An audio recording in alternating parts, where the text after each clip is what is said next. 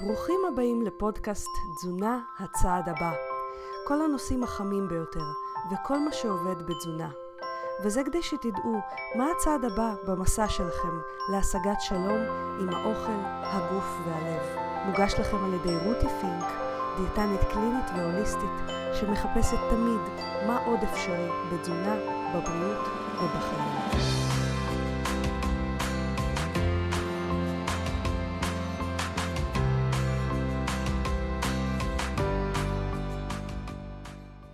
היי חברים, אני מקווה שאתם בטוב.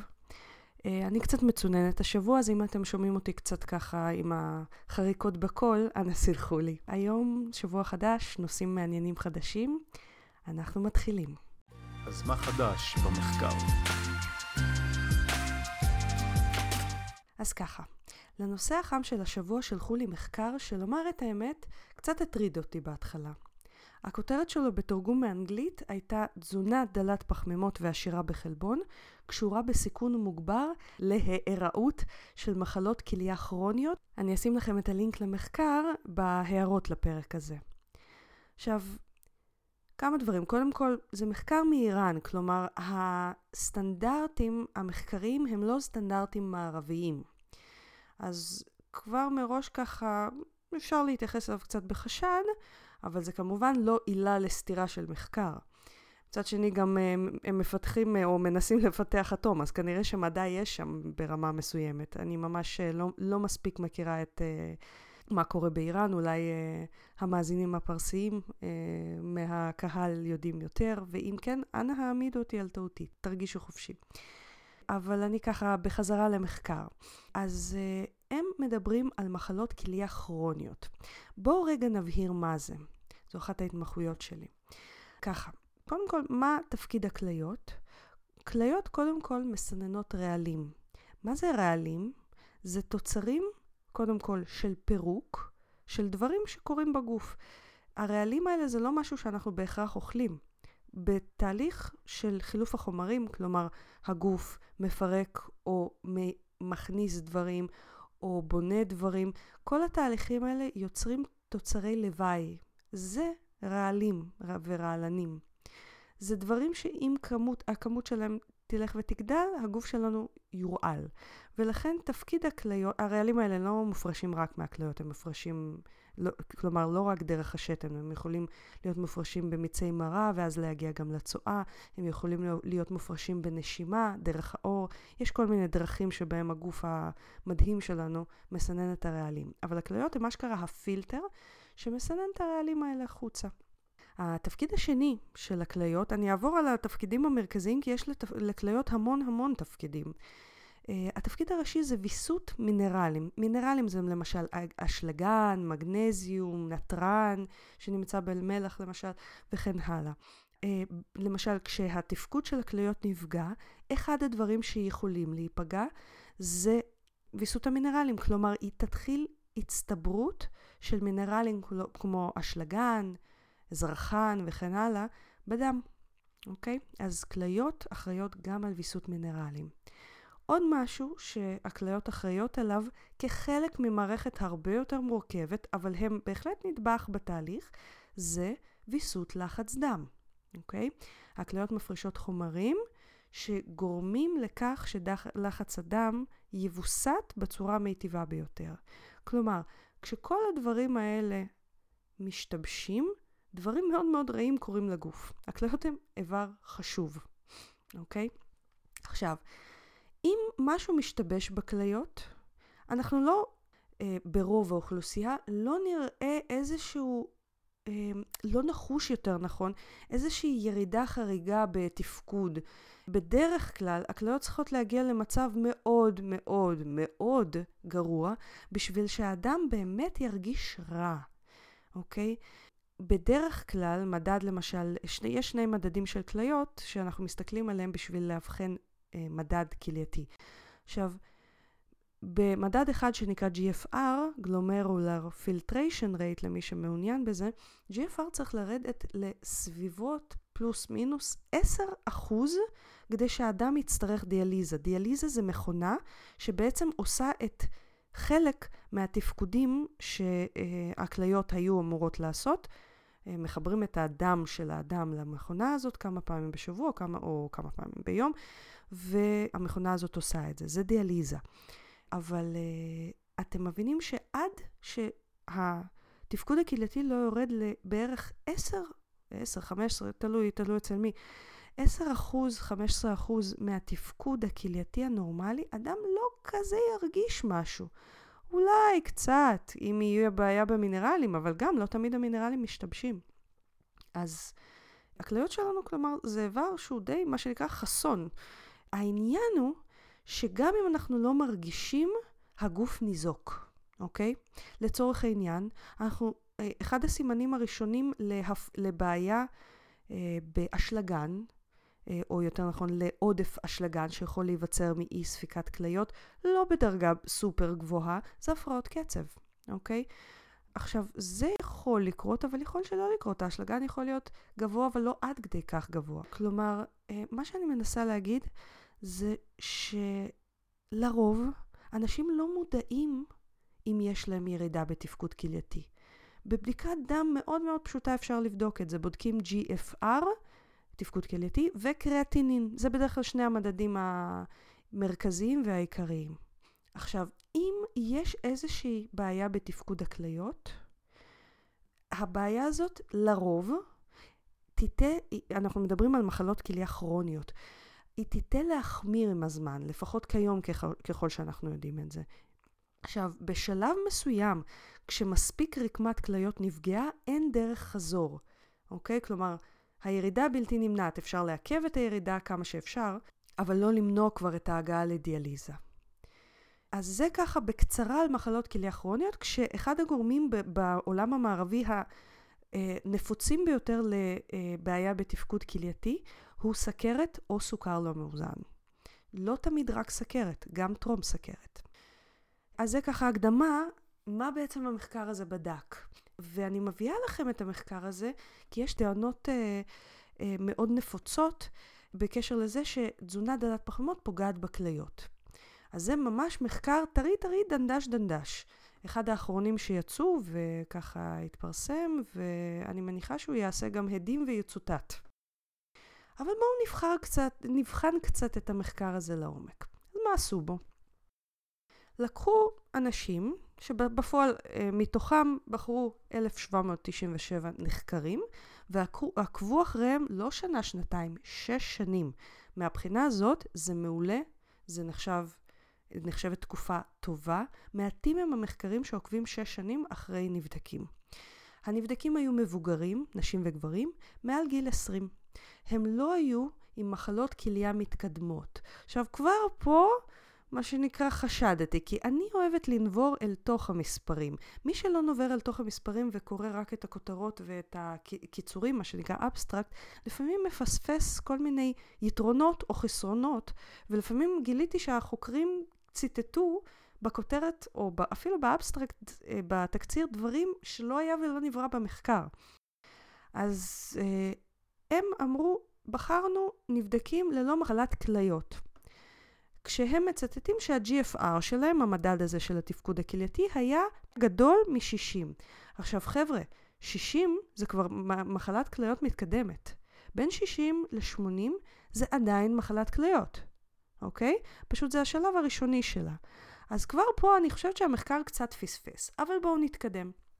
החוקרים תשאלו את הנחקרים בנוגע להרגלי אכילה שלהם מספר פעמים לאורך המחקר בעזרת שאלון שנקרא FFQ, Food Frequency Questionnaire. זה אחד ה, אחת השיטות הבעייתיות ביותר, הפשוטות ביותר ל, ל, ל, לחוקרים, אבל הבעייתיות ביותר מבחינת הדיוק שלה. כי מה שהיא עושה בעצם היא אומרת כמה פעמים בחודש או שישה חודשים או שנה האחרונה, ווטאבר, אכלתם מפריט המזון הבא, אוקיי? עכשיו, תחשבו עכשיו ממש, תחשבו על החודש האחרון, או אפילו על השבוע האחרון. אתם יכולים בהכרח לציין במדויק כמה נגיד ביצים אכלתם ביום, או כמה מנות של 100 גרם לא יודעת מה, ברוקולי אכלתם ביום, דברים כאלה. זה מאוד מאוד בעייתי, זה מסתמך על זיכרון, ש, שגם ב, ב, אוכל שהוא נושא עתיר בפרטים, מאוד מאוד בעייתי להסתמך על זיכרון, אבל הוא מסתמך לא על זיכרון של אתמול, שזה מילא, אה, שזה מה שנקרא תישול יומן אכילה, שזה בדרך כלל אה, יותר מדויק, למרות שלא הכי מדויק. ה-FFQ מסתמך על זיכרון של שבוע, חודש, חצי שנה מראש, תלוי מה החוקרים רצו. בקיצור, מאוד מאוד בעייתי. אבל בואו נניח שאנחנו זורמים עם זה, אוקיי? לפי מה שהנבדקים ענו בשאלות על האוכל שלהם, אחרי המחקר הזה, הם חילקו אותם לדרגת ההיצמדות לתזונה דלת פחמימות ועשירה בחלבון. אם אתם רוצים אגב להיזכר מה זה תזונה דלת פחמימות, אתם מוזמנים מאוד לחזור לפרק אחד, שבו אני מסבירה מהי תזונה דלת פחמימות. אז ככה, החוקרים בדקו, אה, חילקו את הנבדקים לשלוש קבוצות, או שלוש דרגות של היצמדות לדיאט. דרגה אחד היו הכי פחות נצמדים לתזונה דלת פחמימות ועשירה בחלבון. ואכן, למשל בטבלה שלהם, היה להם הכי הרבה פחמימות, כלומר לא תזונה דלת פחמימות, והכי מעט חלבון. אז דר, זה דרג, הייתה דרגה 1, דרגה 2 הייתה באמצע, ודרגה 3 היו בעצם הכי נצמדים לתזונה דלת פחמימות ועשירה בחלבון. ואכן, בטבלאות שהם צירפו, הדרגה הזאת הייתה הכי דלה מבין שלושת הדרגות בפחמימות והכי עשירה בחלבון. עכשיו, התוצאות היו מאוד מטרידות.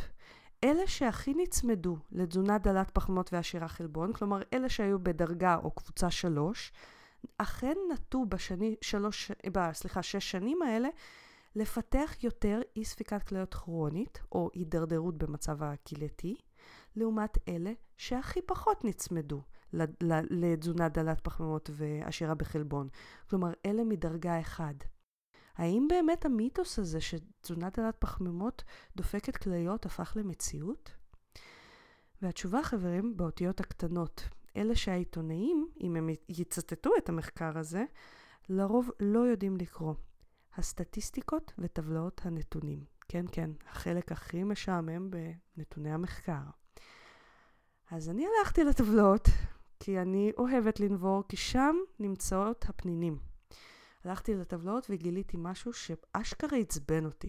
ולא קל לעצבן אותי בקריאת מחקרים, כי בואו, זה כאילו דבר די uh, חסר רגשות, הקריאת מחקרים הזה. אז הדרגה שהוגדרה במחקר כהכי נצמדת לתזונה דלת פחמימות ועשירה בחלבון, דרגה שלוש, לא הייתה ולא נבראה. חבר'ה, הם אכלו 288 גרם פחמימות בממוצע ליום. אני מזכירה לכם שלפי ההגדרות של הגופים הרשמיים, רק מתחת ל-130 גרם פחמימות ליום, זה נחשב תזונה דלת פחמימות. הנבדקים בדרגה 3 הזאת אכלו כמעט יותר מ-150 גרם יותר מזה. ויותר מכך, הם אכלו 49 גרם סוכר לבן ביום, שזה יותר מ-12 כפיות סוכר ליום. אתם עושים צחוק? זו תזונה דלת פחמימות? זו תזונה עשירה בפחמימות. נכון, היא הייתה יותר דלה בפחמימות מהתזונה הכי עשירה בפחמימות, אבל בואו, זה לא תזונה דלת פחמימות בשום צורה, איך שלא תסובבו את זה. הדרגה שהכי פחות אגב נצמדה לתזונה דלת פחמימות, דרגה 1, אכלה בהחלט יותר פחמימות ופחות חלבון מדרגה 3. אבל גם לדרגה 3 וגם לשתי הדרגות האחרות אי אפשר בשום צורה לקרוא תזונה דלת פחמימות. והדרגה הכי עשירה בפחמימות אכלה כולה שתי כפיות סוכר יותר מהדרגה הכי דלת פחמימות. זה פשוט מצחיק. עכשיו בנוגע לחלבון, דרגה 3, שזה העשיר ביותר בחלבון, אכן היה יותר חלבון, 89 גרם בממוצע, לעומת דרגה הכי נמוכה שהיה 73. אבל גם הכי נמוכה הייתה יחסית עשירה בחלבון. בקיצור, מה שהחוקרים עשו היה מישמש סטטיסטי שעשה כותרות יפות. אז אם אתם תגלו, או גיליתם עד עכשיו, כותרות מרעישות בכל מיני אתרי בריאות פופולריים כמו אוכלים הרבה חלבון, הכליות שלכם בסכנה, אני סתם המצאתי כותרות שככה click baits מה שנקרא, או נגיד לא אוכלים פחמימות, אתם פוגעים בכליות ועכשיו זה מדעי. אז עכשיו אתם יודעים איזה, על איזה קנה רצוץ הכותרות הבומבסטיות האלה בנויות, אם אתם אה, מבחינים בהם בזמן הקרוב. אבל מה כן אפשר להשיג פרקטית מהמחקר הזה? דוגרי, מהמחקר הספציפי הזה, כלום. אתם יודעים למה? כי זה מחקר קשר. זה לא מחקר סיבתי, המחקר, מחקרי קשר לא מראים סיבתיות. אני מיד מסבירה מה זה אומר. קשר זה למשל, קיים קשר בין אכילת גלידה לטביעה בבריכה, אוקיי? קיים. אבל זה לא אומר שאכילת הגלידה היא הגורם לטביעה בבריכה. אנחנו צריכים למצוא מה הגורם לטביעה בבריכה. הגורם הוא הסיבה. גלידה היא לא הסיבה, היא בקשר. היא, היא, היא נמצאת ביחד, באות, יכולה להיות באותו הזמן, או צמודה לטביעה בבריכה, אבל היא לא גורמת לזה. כי אכילת גלידה קורית יותר בקיץ, שזה הזמן שיש יותר טביעות. אנשים הולכים לבריכה יותר בקיץ, זה הסיבה לכך שיש יותר טביעות. אז בזמן שגלידה וטביעות יופיעו שתיהן בקיץ, או שניהם בקיץ, הם רק קשורים, הם לא האחד גורם לשני. זה ההבדל בין מחקר קשר למחקר סיבתי, אוקיי? המחקר הזה בדק אם יש קשר בין תזונה דלת פחמימות, וכבר ראינו שלתזונה הכי דלת פחמימות שלהם אי אפשר היה לקרוא ככה. הוא בדק קשר, אם יש קשר בין התזונה הזאת שלה, בממוצע 288 גרם פחמימות, לבין, ו- ויותר חלבון, לבין החמרה בתפקוד כלייתי. אז אי אפשר להסיק שכן, כי זה קשר הוא לא בהכרח סיבה. אוקיי? אני סתם זורקת, אני לא חושבת שזה העניין, אבל לצורך העניין, באותה מידה הסיבה יכולה להיות אנשים בנטייה להידרדרות כלויות יאכלו יותר חלבון, אוקיי? אנחנו לא יודעים מי הביצה ומי התרנגולת פה. זה אם המחקר היה עשוי נכון. אבל כמו שאתם רואים, זה בכלל לא תזונה דלת פחמימות. אני חושבת שכותרת טובה לזה הייתה יכולה להיות אתם אוכלים גם הרבה פחמימות וגם הרבה חלבון, כי כליותיכם בסכנה. זה קצת יותר מדויק לנתונים עצמם. מה ההמלצות כיום? בתזונה דלת פחמימות אמיתית, אני לא חושבת שיש מקום להגזים עם החלבון, כי מרב הקלוריות אמורות לבוא משומן. אבל גם לא צריך לחתוך יותר מדי, כי אז אנחנו מאבדים מסת שריר למשל, או תפקוד מערכת חיסון וכן הלאה. עכשיו, אם זה נשמע לכם מסובך, זה כי לכל אחד מתאימה כמות חלבון אחרת, בהתאם לגוף שלו, למין שלו, לגיל שלו ולמטרות שלו. ולכן אין תפריט מתאים לכולם, אין מספר מתאים לכולם, כל אחד והגוף האישי שלו, המצב הבריאותי שלו, ואם אתם מתקשים, אתם לחלוטין מוזמנים לפנות לדיאטנית שתתאים לכם את הכמויות המתאימות, בין אם בתפריט ובין אם פשוט בהנחיות, אוקיי? וככה לסיכום, כל מחקר כדאי לבדוק מאוד מאוד בביקורתיות לפני שמאמינים לו. ואם מישהו יגיד לכם, אה, ah, אבל תזונת דלת פחמימות דופקת כליות, אז תגידו לו, show me the evidence, תראו לי את המחקרים. ולשאלות המאזינים. אז שאלת השבוע מגיעה מטל, שכתבה לי בפרטי את הדברים הבאים. רותי, את אומרת שהתזונה האפקטיבית ביותר לאיזון סוכר היא תזונה דלת פחמימות. אבל איך זה שיש הרבה טבעונים שאוכלים הרבה פחמימות, אפילו ש... כאלה שאוכלים רק פירות, ושהסוכר שלהם מאוזן? ואני חושבת שזו שאלה מעולה, היא מצביעה על חשיבה, חשיבה לעומק. Uh, ובואו ככה נתמקד קצת. קודם כל אנחנו נדבר מה זה בכלל טבעונות, איך נראית תזונה טבעונית. אנחנו נבדוק אם קיימת טבעונות דלת פחמימות, ונראה איך, איך זה מסתדר, מה שאני אומרת, עם זה שאם אנחנו מפחיתים פחמימות, הסוכר מתאזן, וזה הכי אפקטיבי. אז בואו נתחיל מהשאל, בשאלה של טל, מהטבעונים שאוכלים רק פירות. יש סוג תזונה מסוים שנקרא raw food vegan diet, או 80-10-10. הם לא תמיד אותו דבר. 80-10-10 אומרים את הדבר הבא, 80% מהקלוריות באוכל צריכות להגיע מפחמימות, 10% משומן, 10% מחלבון. אם אנחנו אוכלים, רוב מה שאנחנו אוכלים זה פירות וירקות טריים, אנחנו נגיע פחות או יותר ליחסים האלה בלי לחשב. זה מה שהם אומרים. והם חיים בדרך כלל על המון המון פירות מסוגים שונים. הרבה פעמים בארוחת מונו, שזה אומר אה, ארוחה של פרי אחד בארוחה אחת, בכמות מאוד מאוד גבוהה. כאילו לכאורה כזאת שאמורה להעיף את הסוכר פשי, מעבר לגג. ועדיין חלקם מתאזנים עם הסוכר, אכן. עכשיו, אופציה שנייה זה באמת ה-raw food, שזה לא 80-10-10, הם אוכלים יותר אגוזים, גרעינים. המטרה שם היא לאכול את הכל, גם ב-80-10-10, אבל גם ב-raw, היא לאכול את הכל אה, בצורה הלא מבושלת שלו, raw, כלומר טרי, חי. מבלי לבשל, הם אה, לפעמים מייבשים, שזה לגיטימי בתזונה הזאת, אה, וכמובן הכל ויגן, טבעוני. זה raw food ו-80-10-10, שזה התזונה כנראה, אני לא יודעת, טל תקני אותי אם אני טועה, אה, זה כנראה מה שטל שואלת עליו. עכשיו, מה, איך נראית טבעונות מאוזנת בעצם?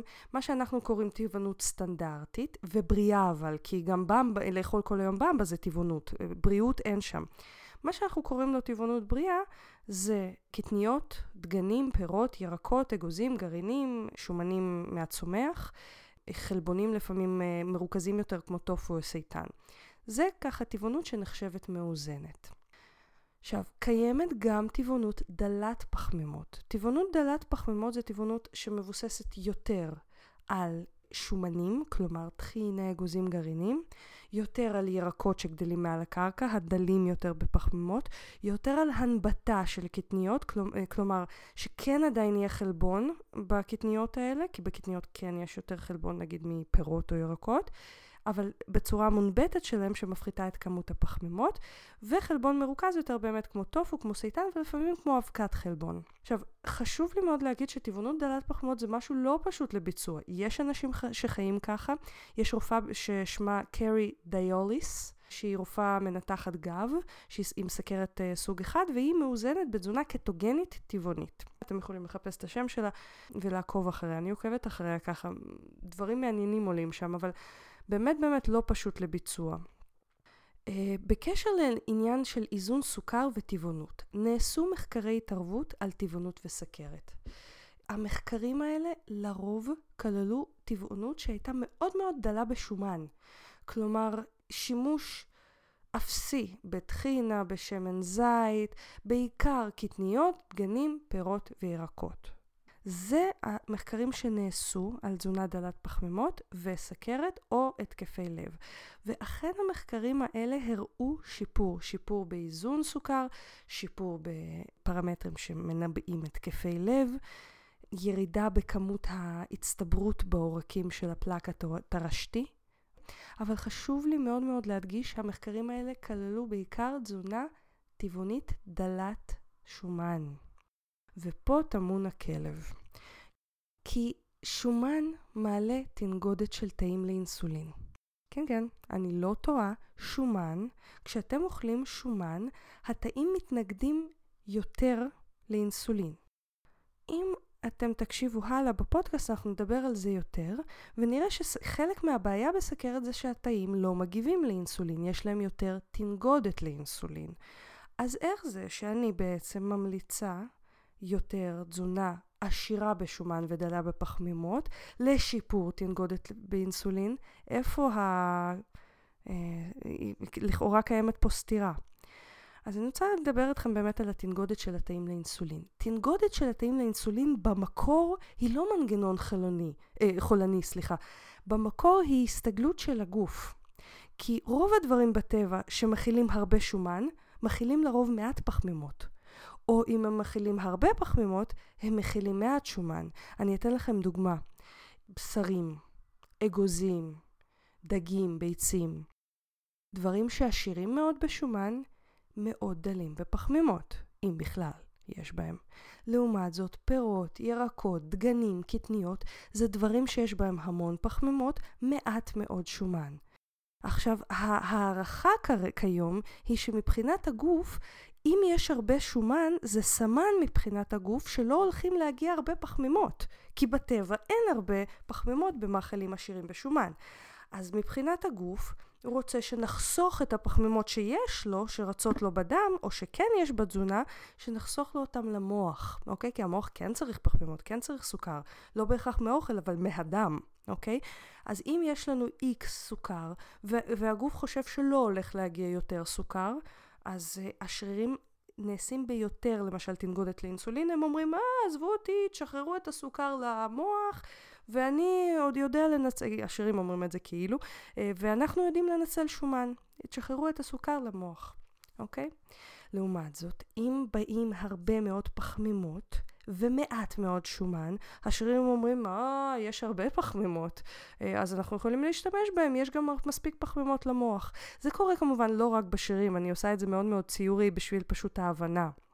אבל מה שאני מנסה להגיד זה שתזונה דלת שומן עובדת ותזונה דלת פחמימות עובדת. תזונה דלת שומן עובדת בגלל שכשיש מעט מאוד שומן, השרירים ועוד איברים נוספים קולטים שאוקיי, יש מספיק סוכר למוח, אז גם הם יכולים לאכול כאילו לכאורה מהסוכר בדם שנכנס לתוך הדם. אז זה משפר רגישות לאינסולין. לעומת זאת, אם יש הרבה שומן, השרירים אומרים, אה, ah, הוא הולך להיכנס עוד שומן וחלבון בטח, לא, הולך להיכנס, לא הולכות להיכנס הרבה פחמימות, אז כדאי שאני אשמור את הפחמימות למוח, אני אוכל שומן. ואז השרירים אומרים לא צריך להכניס אינסולין, לא צריך להכניס סוכר. כאילו, אני, שוב, אני עושה את זה מאוד מאוד פשטני, זה קצת יותר מורכב מזה. הם אומרים אה, לא צריך אה, להכניס אה, פחמימות, צריך להכניס רק שומן, ואז הם יאכלו את השומן, והפחמימות ילכו למוח. כשמה שמכניס את הפחמימות לשריר זה אינסולין. אז הם לא צריכים את האינסולין, זה, הם בתנגודת לאינסולין. אז איך זה מסתדר עם זה שתזונה דלת פחמימות כיום במחקרים היא התזונה האפקטיבית ביותר להורדת סוכר? זה די פשוט. בתזונה דלת פחמימות מורידים את מה שמעלה סוכר. פשוט מורידים את זה. אם אין משהו שמעלה סוכר, לא עולה סוכר, אז זה כל הפואנטה של תזונה דלת פחמימות, אבל זה לא שטבעונות דלת, פח... דלת שומן לא עובדת. מה שאני באמת מחכה לו, זה למחקר שישווה איזון סוכר בין תזונה דלת פחמימות ו/או קטוגנית לתזונה טבעונית דלה מאוד בשומן. כי כיום אין לנו באמת השוואה מה טוב יותר. אז טל, אם הטבעונית ניתן או להפחית פחמימות ולעבור לתזונה טבעונית דלת פחמימות כדי לאזן סוכר, או להפחית שומן ולעבור לתזונה טבעונית דלת שומן. בנימה אישית אני אגיד לכם שלי אה, שתי הגישות שאמרתי, או להפחית פחמימות ולעבור לתזונה טבעונית דלת פחמימות, או להפחית שומן ולעבור לתזונה טבעונית דלת שומן, לי שתי הגישות האלה לא עבדו בשביל למנוע את הסכרת, ואני אומרת את זה אה, כדי שאם זה לא עובד לכם, וניסיתם, ובאמת ניסיתם, ש... ו... ואתם טבעונים, אני מאיצה בכם לא להרגיש קודם כל אשמה, אלא לבדוק מבחינה מוסרית אם הבריאות שלכם יותר חשובה או פחות חשובה מהרווחה של בעלי חיים כפי שהיא נתפסת בעיניכם. הלכתי לתזונה דלת פחמימות, שהיא כן עם חלבון מהחי, אבל uh, מי אני שאשפוט מוסר? אני רק מאיצה בכם לשקול את הדברים מחדש, אוקיי? אם זה לא עובד לכם.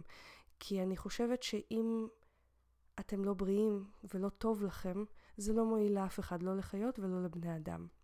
אז זה ככה מה שנקרא שני סנט, שתי אגורות שלי, בעניין של המוסרי. אני לא אוהבת להיכנס לעניין המוסרי יותר מדי, כי אמ, אני חושבת שצריך לצבור עובדות, אבל לא לשפוט בני אדם על הבחירות המוסריות שלהם, לא לכיוון האלה שכן בוחרים טבעונות, ולא לכיוון האלה שכן בוחרים לצאת מטבעונות.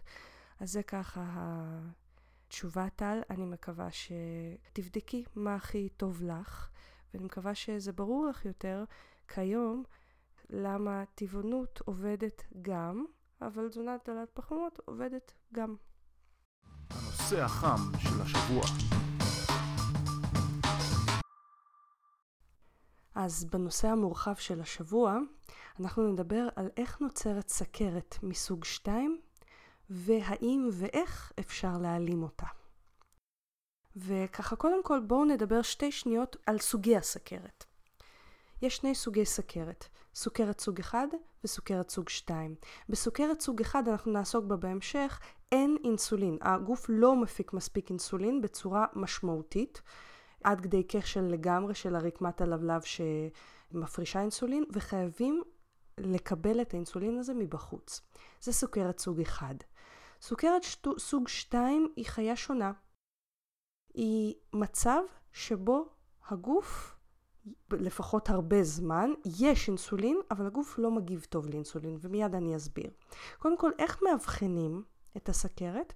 בדרך כלל שני מדדים, או סוכר, סוכר בצום, אם הוא פעמיים גבוה מ-126 בצום, או מדד שנקרא המוגלובין A1C, או הוא נקרא גם המוגלובין מסוכרר, וכותבים אותו HGA1C.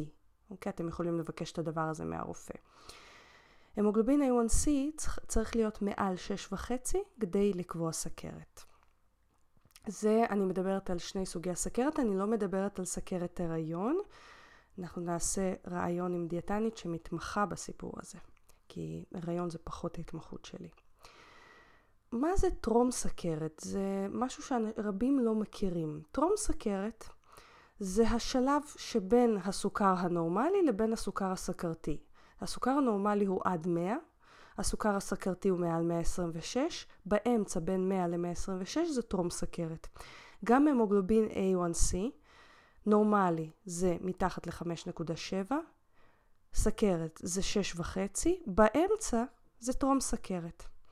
טרום סכרת, הכוונה של זה זה שהרכבת לסכרת יצאה לדרך. תסתכלו על זה כמו על איזשהו טווח, איזושהי סקאלה.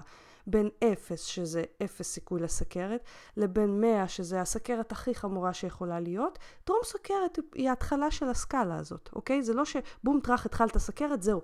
זה נורא שונה מטרום סכרת. זה פשוט חמור יותר, והסיכונים הרבה יותר עולים. אבל גם בטרום סכרת יש סיכונים, אותם סיכונים כמו בסכרת, רק במידה פחותה יותר. קיימת השפעה על סיכון להתקפי לב, שבץ, כבד שומני, הפחתה בזיכרון, הגברת סיכון לסרטן, כל הדברים האלה בסכרת הם חמורים יותר, סכרת לא מאוזנת אני מתכוונת, אבל גם בטרום סכרת הם קיימים, וזה משהו שרבים לא יודעים.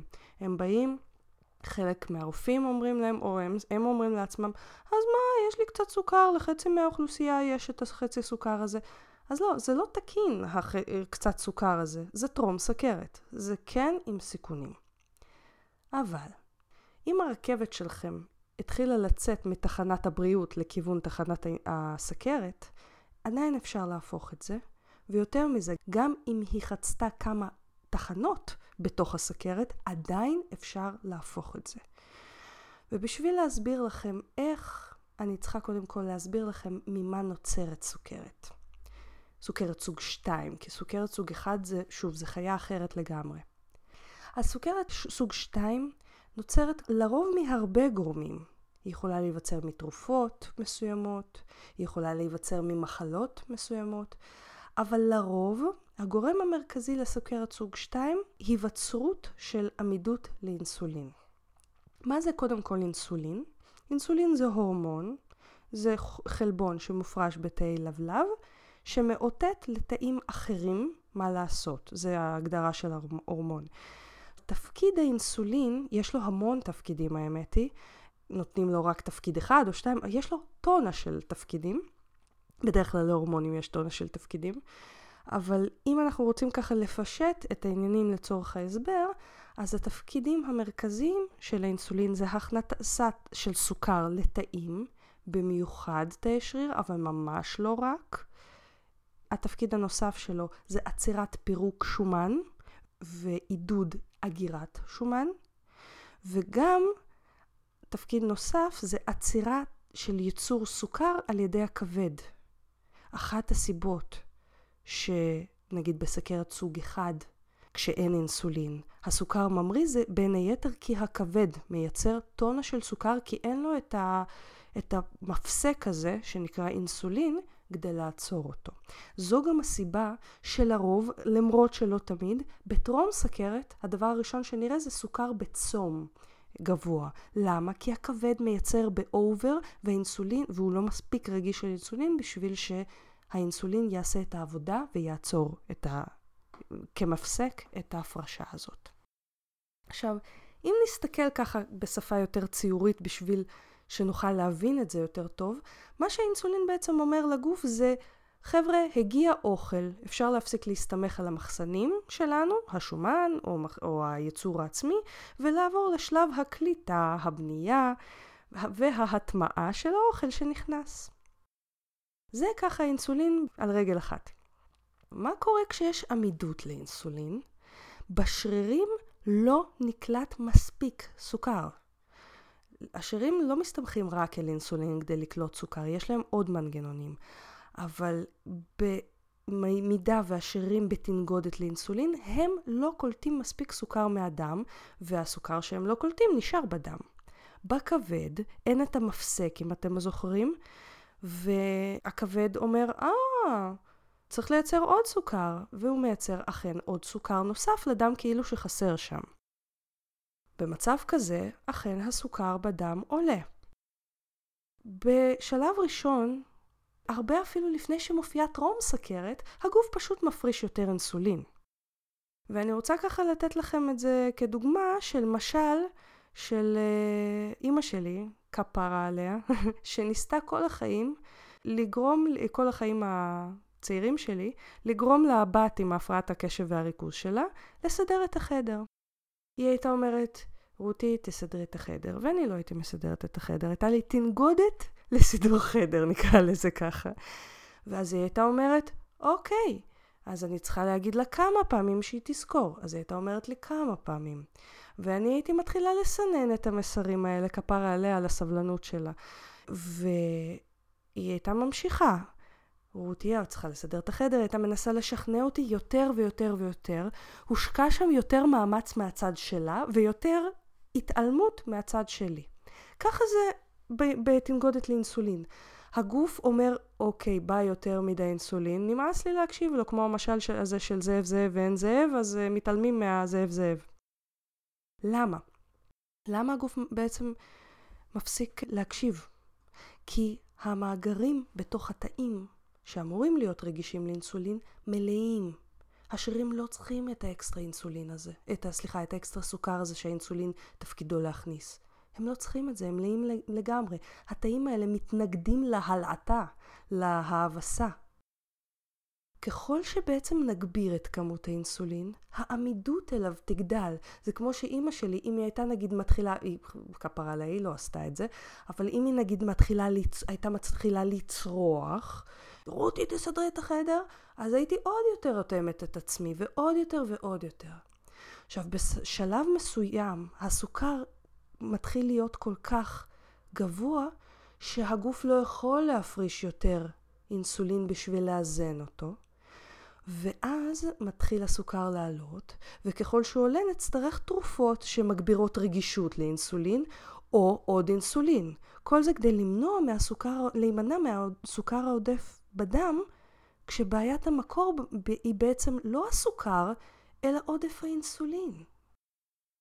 ומה יקרה אם נתחיל בשלב הזה להוריד אינסולין? הרגישות אליו תעלה. כמו שמה שבסוף אימא שלי עשתה בחוכמתה הרבה, והפסיקה להעיר לי על סידור החדר. אז בהתחלה רווח לי, והיה לי נחמד, ואז פתאום משהו היה חסר לי. התזכורת הזאת. ונחשו מה? בואו לא נגזים, לא נסחף, החדר שלי לא שיא לא היה שיא הסדר, אבל התחלתי הרבה יותר להתאמץ בלסדר את החדר כשהיא הפסיקה להזכיר לי. אותו דבר עם אינסולין. כמו שעם אימא שלי, ברגע שאנחנו נפחית את העומס הזה של הסוכר והעומס הזה של ההלעטה בדברים שמעלים סוכר, האינסולין יתחיל לרדת. וככל שהוא ירד, הגוף יתחיל להתעורר. העודפים של הסוכר בתאים, העודפים של האנרגיה בתאים, יתחילו לרדת, ואז התאים יגידו, אה, אנחנו צריכים עוד אנרגיה, והרגישות תעלה בחזרה. זה הפואנטה של התנגודת לאינסולין, ואיך אפשר להפוך את הסיפור הזה אחורה. אז איך מורידים את האינסולין? די פשוט. קודם כל, מפחיתים את כל מה שמעלה אינסולין. והדבר הראשון, השני והשלישי בעניין הזה זה אוכל, אוכל ועוד קצת אוכל. באתר שלי, אם אתם נכנסים לרותי פינק, F כמו פנטזיה, rutifink.com, ואתם גוללים טיפה למטה, כתוב התחל כאן, אתם מקבלים גם סדרה של סרטונים וגם תפריט לדוגמה, וגם רשימה של מאכלים שמעלים ולא מעלים את האינסולין שלנו. אז תתחילו משם, תזונה דלת פחמימות. הדבר השני שעושים זה מגבירים את כל מה שמגביר רגישות לאינסולין, שזה שמן זית, ירקות, במיוחד ירקות ירוקים, ועוד כמה נוגדי חמצון. דבר נוסף שעושים זה מפחיתים כמה שניתן את כל מה שמעלה סוכר ללא קשר לאוכל, שזה לחץ, דלקות שונות ומחסור בשינה. חלק מהזיהומים והרעלנים, אם יש לכם אפשרות לשלוט בכך, גם עלולים לעשות העלאת סוכר. הדבר הנוסף והאחרון שעושים זה מגבירים כמה שאפשר את הצורך בסוכר בתוך התאים. כלומר שיבזבזו יותר סוכר. ועושים את זה על ידי שני דברים. הראשון והידוע זה פעילות גופנית. במיוחד אנאירובית, כזו שבה הדופק עולה מהר ויורד יחסית מהר, הוא לא יציב. והדבר השני שהוא פחות ידוע זה חשיפה לקור. למשל אמבטיות קרות, ואל תתפסו אותי במילה אם אתם מצוננים, אוקיי? לא מתחילים לעשות את זה כשאתם בשיא דלקת הריאות. מתחילים לעשות את זה לאט לאט ובזהירות, ואם תרצו נרחיב על זה ב... בעוד כמה פרקים. חשיפה לקור גורמת לגוף לשרוף יותר גם סוכר וגם שומן, או במילים אחרות, אנרגיה. וככל שהגוף צריך יותר אנרגיה, ככה הרגישות לאינסולין תעלה. עכשיו, כל זה מפחית את האינסולין ומשפר את הרגישות לאינסולין, וככה לאט לאט לאט מתחילים קודם כל לשפר את הרגישות, אבל מהר מהר מהר מעלימים את הסוכר, כי בעצם הורדנו את כל או את רוב הדברים שמעלים סוכר. כשאני נוקטת בכל הדברים האלה במרפאה, מה שאנחנו רואים זה שאנשים באמת יורדים מתרופות, יורדים מאינסולין, חלקם מפסיקים לגמרי עם תרופות ללחץ דם אפילו, לסוכר לא כי סתם ככה הם הורידו והמדדים שלהם לא תקינים, אלא כי המדדים משתפרים. אני לא יכולה לה... להבטיח שזה קורה אצל כולם, הקומפלט הורדה הזאת, אבל כולם משתפרים בסוכר וכולם מפחיתים את כמות התרופות והאינסולין. כמה מפחיתים זה אני לא יכולה להבטיח, זה תלוי בעוד כל מיני דברים כמו כמה זמן הייתה לכם סכרת, מה מידת הלחצים בחיים שלכם והדברים הנוספים שמעלים סוכר, אבל כולם משתפרים. אבל זה יחזור אם לא שומרים על זה לאורך זמן. כלומר, אנחנו לא מורידים את הנטייה המקורית לסכרת. אנחנו לא לגמרי יכולים להפוך אחורה את כל הנזק שנעשה אם אתם עם שנים רבות בסכרת. למשל, בשנים רבות של סכרת, הרבה פעמים הלבלב קורס וצריך אינסולין כי פשוט הלבלב כבר שחוק, מה שנקרא. אנחנו כן פותרים את הגורם שיצר את הסכרת עצמה, או לפחות משפרים אותו, אנחנו לא מורידים את הנטייה המקורית לסכרת במצב כזה. כלומר, אם יש לכם אקדח, אנחנו מורידים את האצבע מההדק. אנחנו לא מוציאים לכם את האקדח מהיד. אז אם אתם מרגישים שהמידע שנתתי בפודקאסט הזה עזר לכם, קודם כל כנסו לאתר שלי rutifink.com, F כמו פנטזיה, תרדו קצת, כתוב שם, התחילו כאן, תלחצו על זה, תכניסו מייל, תקבלו קורס מלא חינם, למען שירות הציבור, מה שנקרא, איך להפוך את הסכרת אחורה. וגם את הטרום סכרת, מה שלי היה לא היה סכרת, מה שלי היה טרום סכרת. והפכתי את זה אחורה, וברוך השם, חמסה חמסה, הסוכר שלי כיום מאוזן. ושתפו את המידע הזה עם אחרים, כדי שאחרים ידעו את זה, כדי שאחרים יבינו את זה, כי יש מעט מאוד מודעות לכך שאפשר להוריד את ה... או לשפר בצורה היסטרית את הסכרת. חושבים שסכרת היא מחלה פרוגרסיבית, ויותר ויותר מחקרים מראים שלא, זה לא ככה, היא פרוגרסיבית אם לא מטפלים בה נכון. אפשר לא רק לעצור את ההתקדמות שלה, אלא גם לשפר אותה וללכת כמה צעדים אחורה אם הרכבת יצאה לכיוון הסכרת. אז אני מקווה שנהניתם מהפודקאסט היום. אם אתם רוצים להיות בקשר או לשלוח שאלות לפודקאסט, אתם ממש מוזמנים לבקר באתר של הפודקאסט rutifink.com, פינק כמו F כמו פנטזיה, rutifink.com/פודקאסט. אתם גם מוזמנים לחפש אותי ביוטיוב, יש לי ערוץ מלא בסרטונים על תזונה דלת פחמימות וצום לסירוגין, פשוט חפשו רותי פינק ביוטיוב.